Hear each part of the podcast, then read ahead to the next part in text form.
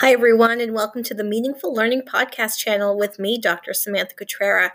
On this podcast channel, you'll find a collection of my conference presentations from 2016 onward. To learn more information about this work as well as all my work, visit my website at www.samanthacutrara.com. This paper is called Doing and Designing Digital Humanities and Social Sciences Best Practices for Higher Education Course and Assessment Design. I presented this paper in May 2018 with Mary Chaktsiris. In 2017, I was hired by the Vice Provost Academic at York University to work with the York University Libraries on a digital humanities and social science project in which students would create a series of online archives, exhibits, and data analysis samples. And then the librarians and I would extrapolate best practices related to digitization for the libraries and pedagogy for the Vice Provost Academic. The pedagogy side was the work that I began, and that became a relationship with uh, the vice provost academic that continues uh, well into 2020. What was really great about this project for me is that I got to collaborate with Anna St. Onge, the director of the Digital Scholarship Center at York University Libraries, as well as Mary Chaktsiris, who was a professor as well as an education developer who was working on digital humanities at this time. This paper is one of the series of papers that we did related to this project. This paper was presented at the Canadian Society for the Study and Education annual conference held at the University of Regina in Regina, Saskatchewan. So, hello everyone. Uh, my name is Dr. Samantha Cutrara. I'm uh, the work I'm presenting on today is work that I'm doing based at York University.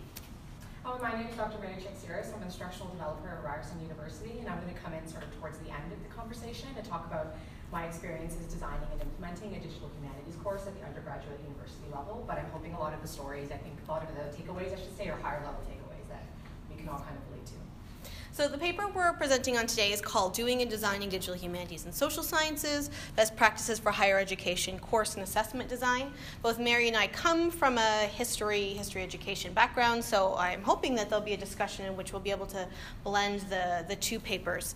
Um, before I begin, though, I just want to acknowledge that we um, are on the uh, original territories of the Nêhiyawak, the Anishinaabeg, the Dakota, Lakota, Nakota, and the homeland of the Métis in Treaty 4 territory territory.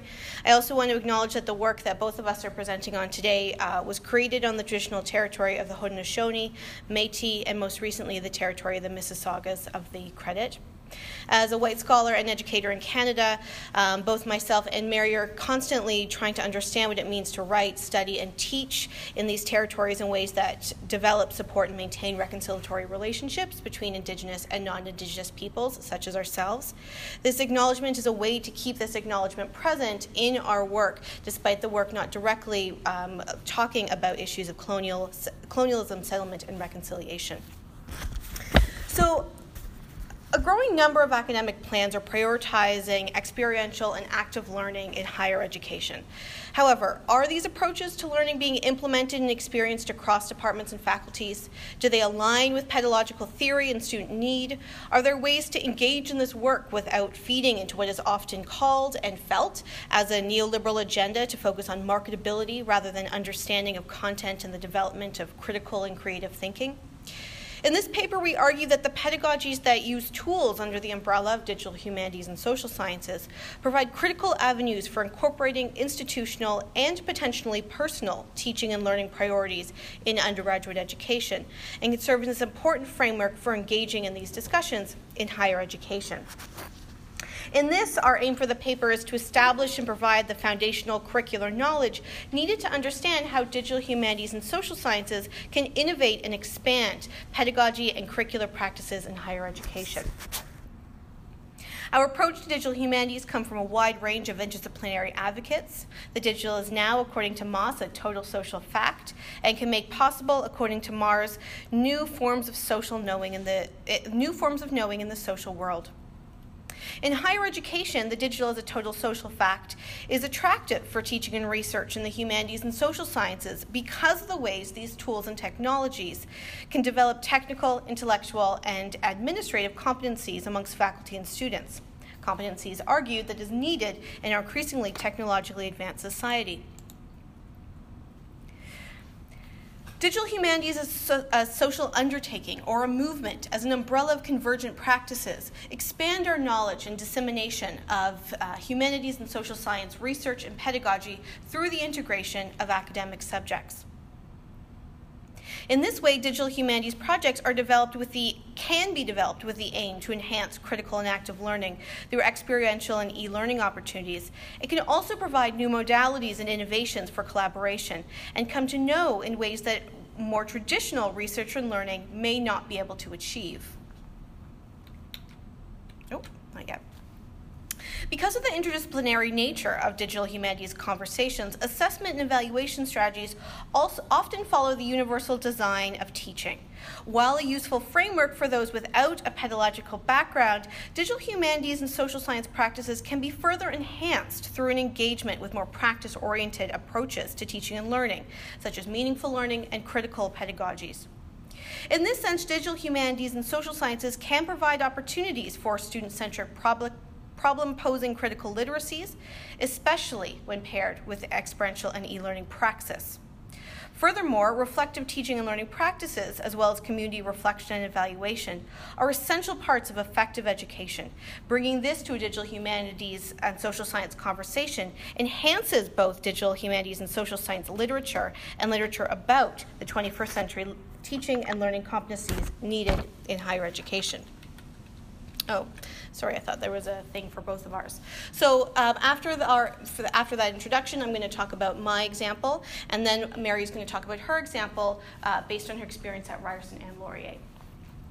So, right now, I'm a curriculum specialist in the Office of the Vice Provost at York University, engaging in a digital humanities and social science project that is designed for teaching and learning practices. 15 years ago uh, or so, when I took uh, Foundations of Curriculum, I was introduced to Miller and Sellers' work um, and the three types of curriculum perspectives. Increasingly, I go back to these perspectives, these models, in order to kind of understand how my own work intersects with them. To review, a transmission model is often what people in education want to move away from. It's rote learning, it's banking education, according to Freire. It's a top down. The function is just to transmit facts and skills. A transaction approach is a dialogue between students and curriculum. The students reconstruct knowledge through um, problem solving and through uh, knowledge gathering. So the idea is that it's a dialogue, and this often comes from Dewey.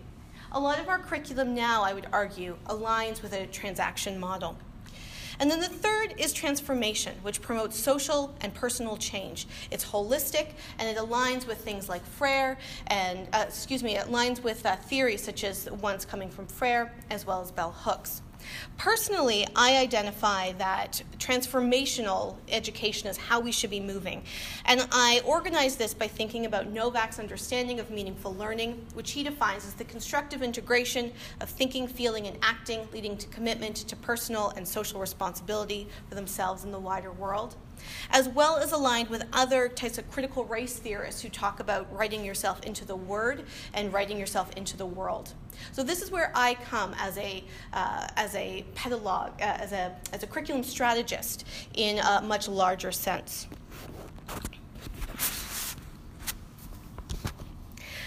So, my work generally uh, as a history education strategist, in which I invol- I'm involved in different consulting activities across different universities and social institutions, right now has brought me to uh, York, as I said, to, de- to project manage and do the curriculum support for the digital humanities and social science for teaching and learning project. Um, this received grant from the Academic Innovation Fund from the Vice President of Teaching and Learning, and their key elements for funding this grant was that it did provide opportunities for experiential learning and e-learning. Coming from the Office of the Vice Provost, part of her portfolio is access and community engagement. And so, aligned with these things, this is how we engaged with what we could do with the digital humanities and social sciences.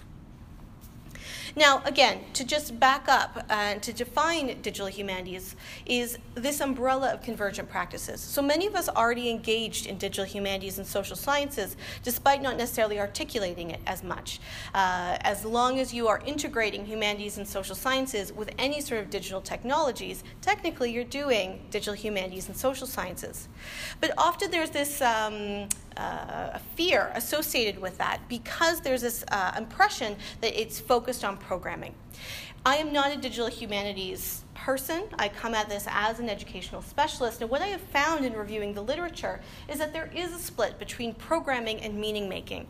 And so if we focus on meaning making as the key element to digital humanities and social sciences, that opens up a lot of space to be able to craft opportunities in our curriculum and our pedagogy to think about digital humanities in really open, accessible, community engaged ways. As soon as we allow for more space for meaning making, I argue that we allow for more space for transformation. And this is what, again, I feel is the key for engaging in curriculum. So, our project, the idea was that we were going to have students engage with a range of digital humanities and social science products, such as a digital uh, exhibit, digital archive, and analysis documents. The idea was that it was going to highlight um, resources for our organized research units, their archived resources, as well as provide an, examples of best practices related to data management as well as curriculum. We would take these projects and extrapolate best practices for an instructor's guide that will be completed at the end of the month for how faculty who are not versed in social science or uh, digital social science or humanities methods can be able to bring in a small sense some of these practices into their classroom. What we found is that um, the students were able to engage in digital humanities and social sciences in a way that activated a deconstructive and meaning making approach to what they were doing this student in particular, Wendy, she, uh, uh, her exhibit was actually the archive that she created. What she wanted to do was to demonstrate how her own ideas about this particular uh, context and the particular font that it aligned with was able to be broken down when she had to interact with the materials in breaking that down, she was then able to rebuild it up through a process of watching that deconstruction and creating meaning from it so that she was able to tell a particular narrative and situate herself within that narrative, which again is a key element of transformative pedagogy. My other writing has really identified how things regarding uh, historical thinking as a way to engage with history education can be a very transactive approach.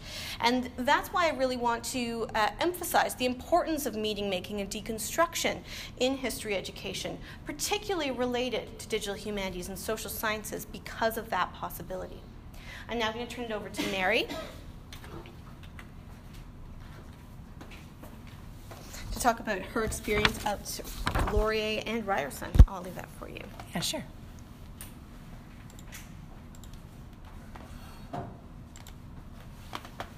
So I'm coming at this from the perspective of um, teaching and designing and facilitating a digital humanities course for a third year undergraduate level.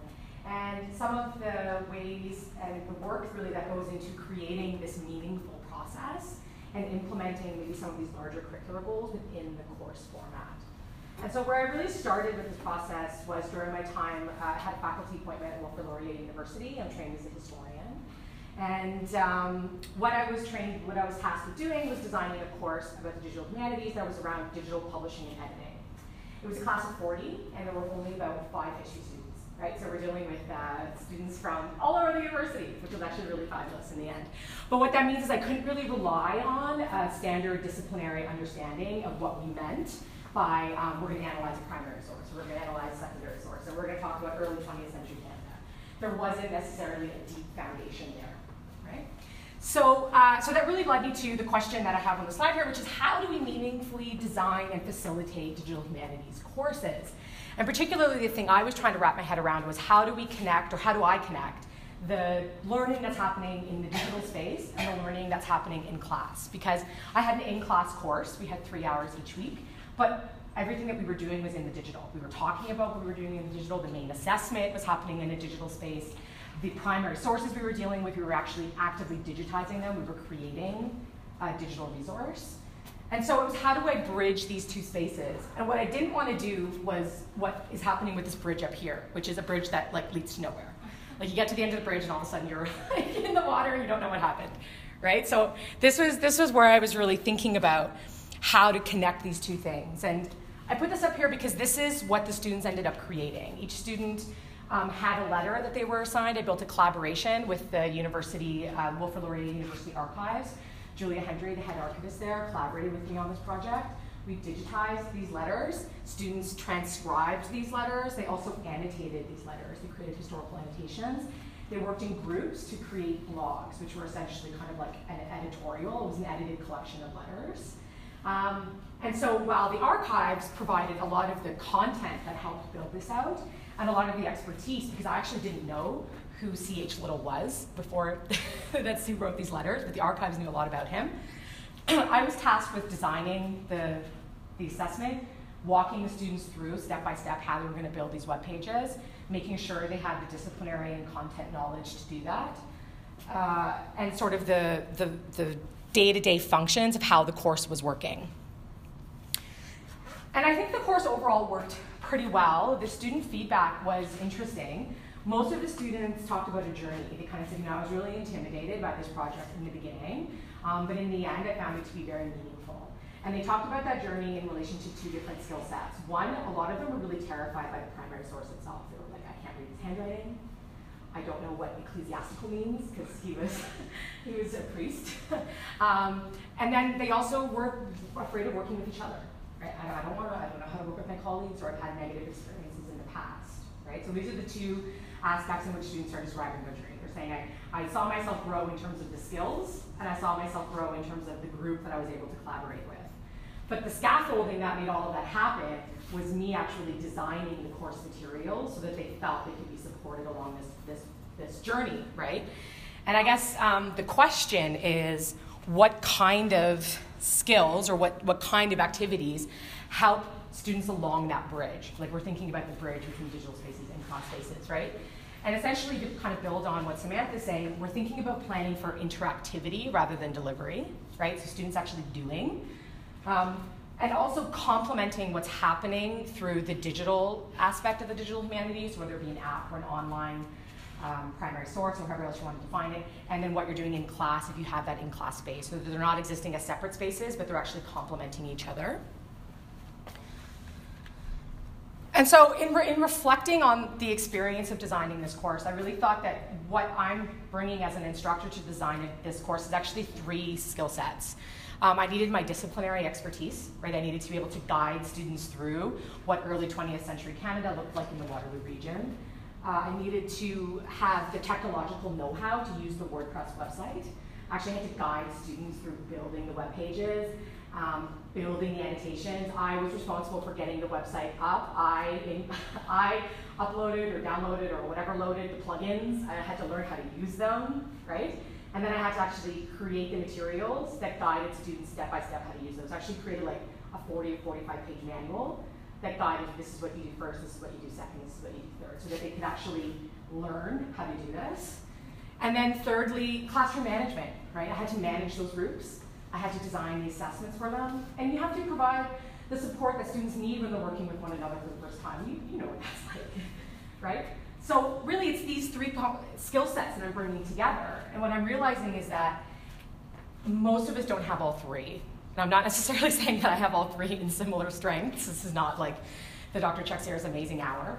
Um, but think about what it might be like to design a digital humanities course if you don't have the technological know-how, right?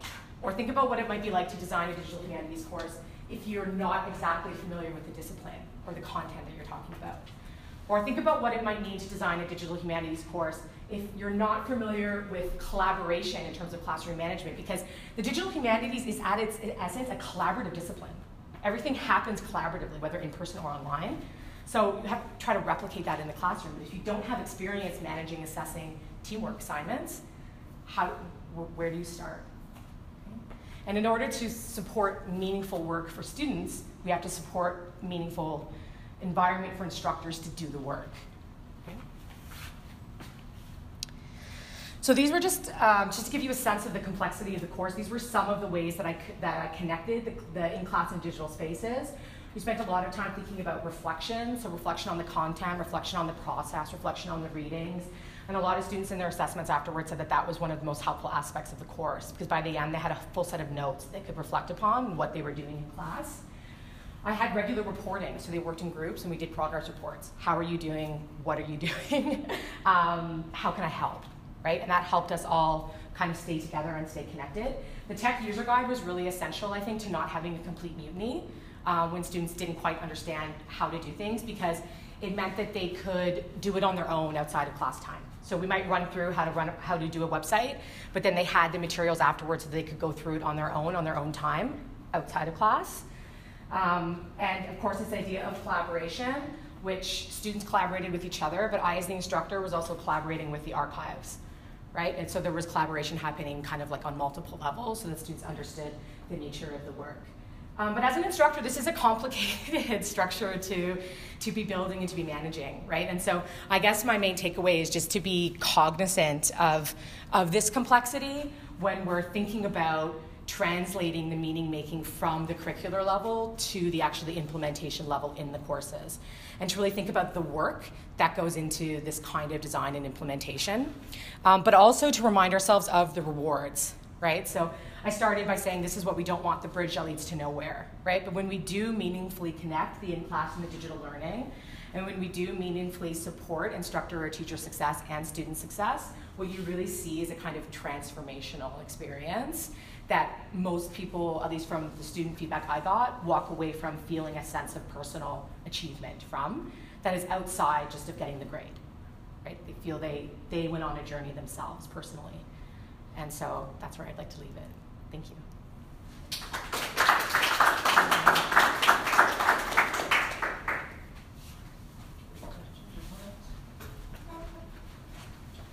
Um, so I'm an educational developer at York. So hi, I know you too. I'm on Twitter. all these great connections happen. Yeah. Um, but thrilled, of course, also to, to hear about other great work happening at York as well. No disrespect to Ryerson, but we have a connection. Um, I think in particular, what I'm fascinated by is the insights that we take from our own classroom and teaching experiences and how we transfer those and offer those, I suppose is a much better word, to the faculty colleagues that we work with. So I'm also uh, part of an AIF project right now. We're wrapping up the tail end where one thing we're really talking about is how do we take these insights and again offer them to faculty who often see some of the pieces that you're doing as additions rather than integrations. Yeah. Lisa, I have a whole slide for you. Excellent. Um, yeah, so that's that's our biggest one of our biggest challenges right now. So a lot of what you're talking about in digital humanities or in other spaces and places um, it's this additional layer of work. It's another thing I have to do. And sometimes that's even just the e-learning piece, right? Like putting something online is more work and different work. Um, and we're, we're, I am fighting the narrative of addition and working toward integration. So I think a lot of it absolutely is that slide, but I'm curious from, from both of you, coming from places where we're not necessarily embedded within the faculty and not doing the same type of work that they're doing, how you have those conversations. Yeah, so the work that um, we're doing through our AIF grant, uh, AIF grant is not to design digital humanities courses, mm-hmm. and that isn't the goal at all. The goal um, is that the is that a faculty member might choose to bring one assignment uh, that's a digital humanities assignment into the classroom as a way to replace something that uh, uh like a traditional essay, for example. And so the instructor's guide, I don't believe I have any screenshots on my USB key of the instructor's guide. But the instructor's guide is designed as a way to break down. Um, oh no, I don't want to do that. Oh my God, no! All the scary sounds. yeah, I don't have. Um, I don't have that slide there. Uh, but the idea is that to break down step by step in terms of what uh, someone would expect to develop an assessment. so first, identify what percentage you want. Is it 10% assignment, 15%? And what are you doing? Are you replacing something or are you adding something? Um, and then uh, and then we go. Then step two is then to talk to people that can support you. So one of the elements I didn't mention in this was that the library at York University is a key collaborator on this, and that I presented with um, the director of the Digital Scholarship Center at another uh, conference uh, another association at, during this conference about the importance of intercollaboration. Um, and then step three is to engage, but that engagement, of course, is multi-layered. And so I've provided readings, and I've provided a lot of discussion about um, about what a faculty member might expect with a traditional assignment and how this changes. So it's like these tiny little micro changes so that it doesn't feel overwhelming. Um, it's not like designing a course like Mary's example, and that's why uh, we thought this would be a really nice uh, pairing with each other. But the idea of breaking down one to one to one is for someone who might be resistant to digital humanities and the idea of e-learning, um, that's the way that we've approached it. Yeah, different So- vehicles to the same goal. Yeah, so uh, we should continue to talk, and uh, the instructor's guide will be available at the end of the month. Yeah. Yeah, essentially it's it's it's voluntary, right? Like I mean my my experience is not the usual where I was actually handed a course and said the practicum has to be Right.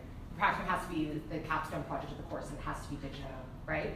Um, it's about kind of like as Samantha was saying, teasing out from folks who are already sort of maybe talking to you about something, about what their goals are, why they might want to implement digital aspects, how they might want to do that, what their experience has been like in the past, and then try to tweak one thing, right? It could be an assessment, it could also be a class or 2 Like you can start at any sort of, so kind of this idea of meeting instructors where they are, like where, where are they on their sort of their interest or their capacity, and how can we incorporate something that will help them achieve their goal Yeah, and and I- connect them with collaborators on campus. And I appreciate too that middle piece about the, the commitment of time and resources. That's the, the underlying current and the very obvious pushback, but to recognize it as a, what's the word I'm looking for, as a motivator or an opportunity, as opposed to a challenge. The way you have it phrased there is that there is an opportunity to do this, and there's a way to do Mhm. this, even with the time and resources you think you don't have, but here's the space you do have. And yeah, part of it is trying to encourage a larger shift, right? So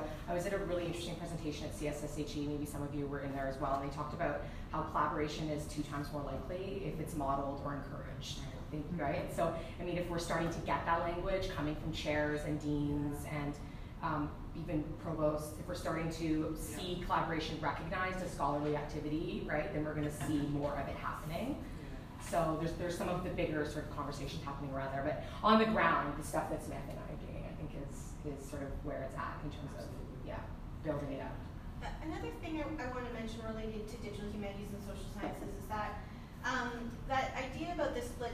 Well, the idea that it's all about programming is really scary for people, and I think that for a lot of people engaged with digital humanities and social sciences as like their thing, which is not my thing, like it's just a thing I do, um, is that they forget the expert blind spot, and it's very quickly a discussion about programming, and when, when they say markup, they mean like programming markup and not like handwritten on a uh, primary. No, don't don't handwrite on primary sources, but like handwriting on a journal article. And so um, the idea about Art Instructor's Guide was that it was designed by non-experts for non-experts, and that was a really key element in order to dispel a lot of the fear around digital humanities. I also just want to, going back to Novak, so Novak's definition of meaningful learning is really important to me, but he also says that for learning to happen, three things need to take place. Uh, it needs to connect with prior knowledge, the learner needs to feel safe, and there needs to be meaningful material. So a lot of the resistance to digital humanities from faculty is that they don't feel safe and that they no longer feel like content experts. And so um, working with faculty in a way that allow them to maintain their expert status and their discipline is important in order to make them feel safe enough to bring in new content. Could either of you say something about, um, about what it means to say, um, making meaning out of data? Goes up to the archives and what's involved in making the meaning out of data? Um, when you say make, when you, are, when you're using the word data, are you using it in a, in a like computer sense or are you using it in just like any sort of data? I, I was using it, I thought, in the sense in which you were using it when, when people go off to the archives. I just, I wasn't sure if the question was coming, like, I know a lot of people who are resistant to digital humanities are like, my work isn't data. My work, uh, like, my work isn't data, my work are, uh, is related to like words from people from the past, that's not data. So I didn't know if it was, that's where you were. Um, for me, making meaning, um, relating to data or any sort of um, um, material, any sort of material, I would say, is related to one's own connection to oneself in a way that they can articulate it back to the world to make sense. So in the work that I do related to history education more generally, what I'm looking for when students are making meaning is that they're able to articulate themselves what something means to them, um, and not in a way that is in a, in a rote way, but in a way that demonstrates a change in their own cognitive structure about uh, what the world looks like now because of something that they have seen or experienced or did. That's, that's a very uh, subjective, I would argue, limited notion of meaning. Uh, supposing you send somebody off on the French Revolution or whatever, the, off to the archives, and and they they review data and they come to conclusions that are meaningful to themselves, but historically it's just crackers. Well, I mean, I think the reality of the matter is that we're not sending students off anywhere to do anything on their own. Um, this is this is a scaffolded experience, right? And so the meaning is not the meaning is not contained by that scaffolding, but what I'm trying to say, is there's a process through which students are walking through in order to arrive at whatever sort of conclusion it is that they do. So for example, in my discipline in history, there's a particular way that we interrogate isn't the right word, but some sources deserve interrogation. You interrogate a source right?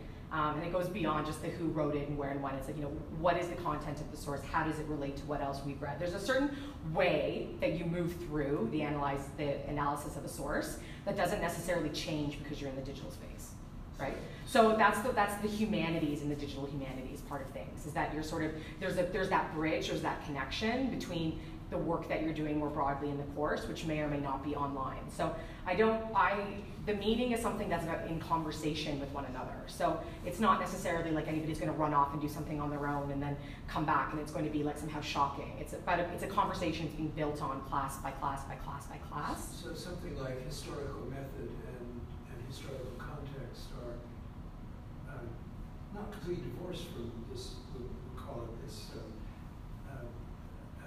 assignment in the in the archives, but they're getting a whole, they're getting layers and layers of other things from other parts of the course. Well, actually, I mean, in many ways, in the digital humanities, the course is the archive because the archive is digital, Right. right? So, I mean, there, so the, so the, the method and the digitization is happening at the same time, and they're actually it's informing each other, right? So, for example, when my students created, they transcribed source, right? They transcribed the writing, which was a do, but they also built out the historical annotations. So there's the critical thinking, the method there as well, right? So they're actually they're not divorced at all. They're actually happening at the same time, and they're informing one another. I, I don't know if, if that makes sense to. Yeah, I I also I really want to challenge this notion that that your meaning could be crackers. Um, Yeah.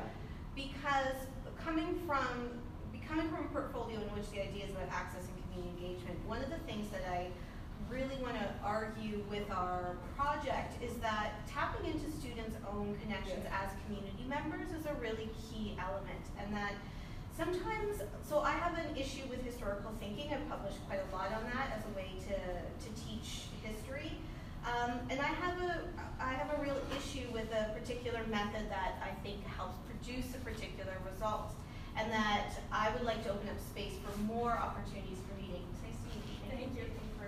More opportunities for meeting, and I think that the digital space really allows for that because for a lot of the different reasons, like Mary was talking about with the annotations, but also because digital humanities and social sciences, I feel is really public facing, and when students you start thinking about audience in a way that you don't in a regular history class, like a regular history paper, that really helps think about the meanings that you're making and what that means in a larger audience. Um, uh, and so I think that's also a real key element of digital humanities is that it is public. It is meant to be public. It's meant to be collaborative and it's meant to be outward facing.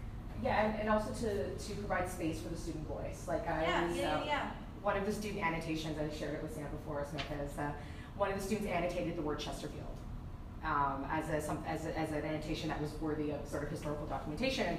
And the sort of traditionally trained, trained historian in me was like, oh, this is, this is not something that is deserving of historical annotation. But then I checked myself and I said, well, wait a second, it was to that person, Yeah. right? It was Yeah. to that person important enough for them to annotate, and I need to value that, right? And I wish I would have had time to actually circle back to the student and say, like, you know, what about that struck out to you as worthy of an annotation? So I think leaving space for us to maybe check some of those disciplinary gatekeeping Yes. places when it makes sense to, right? There are times when maybe it doesn't make sense, but there are times when it does. Mm-hmm. And to allow the fact that this is that these students are on their own journey and making sense of they're making sense of the past as we're exploring it in the courses, but they're also intuitively making sense of their own selves. Mhm. Right? And so we kind of have to acknowledge that rather than say, okay, this is this is a bad historical annotation Right, yeah. right? And shutting down that opportunity for them to reflect on why it is it was important to them in the first place. Again, because going back to connecting with prior knowledges, like, so one time I, I, I worked at Black Creek Pioneer Village, a very traditional type of museum, and I had a group of very multicultural grade three students sitting in front of me in the manse, which is the minister's house. And a great, a student put up their hand and they said to me, how's the prime minister elected?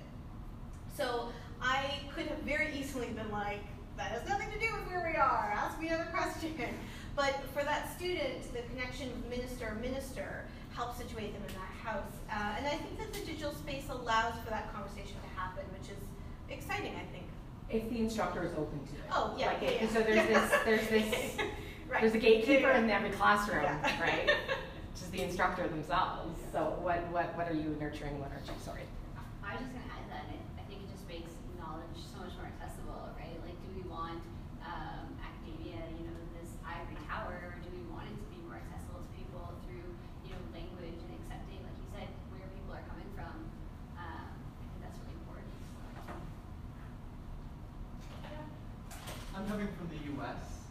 Hi. Um, Welcome. So I like- so I, there's a part of me that agrees with that, but then in the US right now, we're really having conversations about post-truth and like alternative facts, where like the gatekeepers have been kind of like completely kind of just like thrown away. Um, and so I'm curious, like it's, it's fascinating to hear that that hasn't moved everywhere.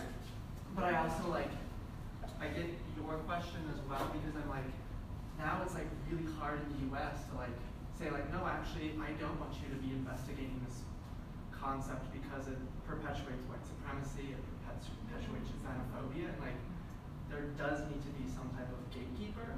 Um, so yes, I'm like interested in like how Yeah. that like relationship to the public and like responsibilities to like minority communities like plays out. So I think, And, uh, yeah. So we're almost, yeah, is that just, can I ask you just to pause quickly, and then if you wanna continue the discussion after? Yeah. That's fine, of course.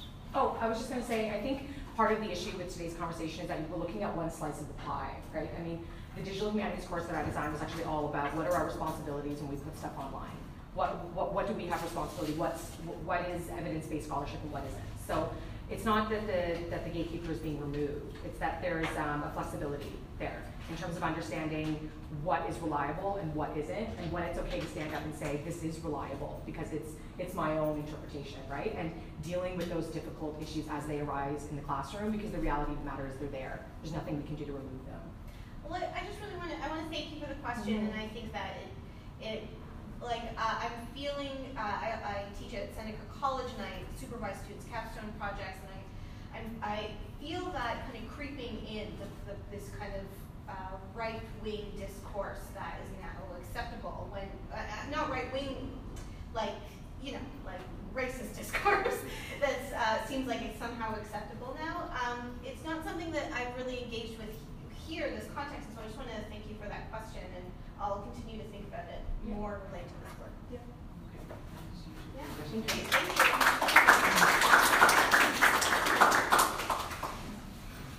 I feel so just I feel a little bit of sunstroke.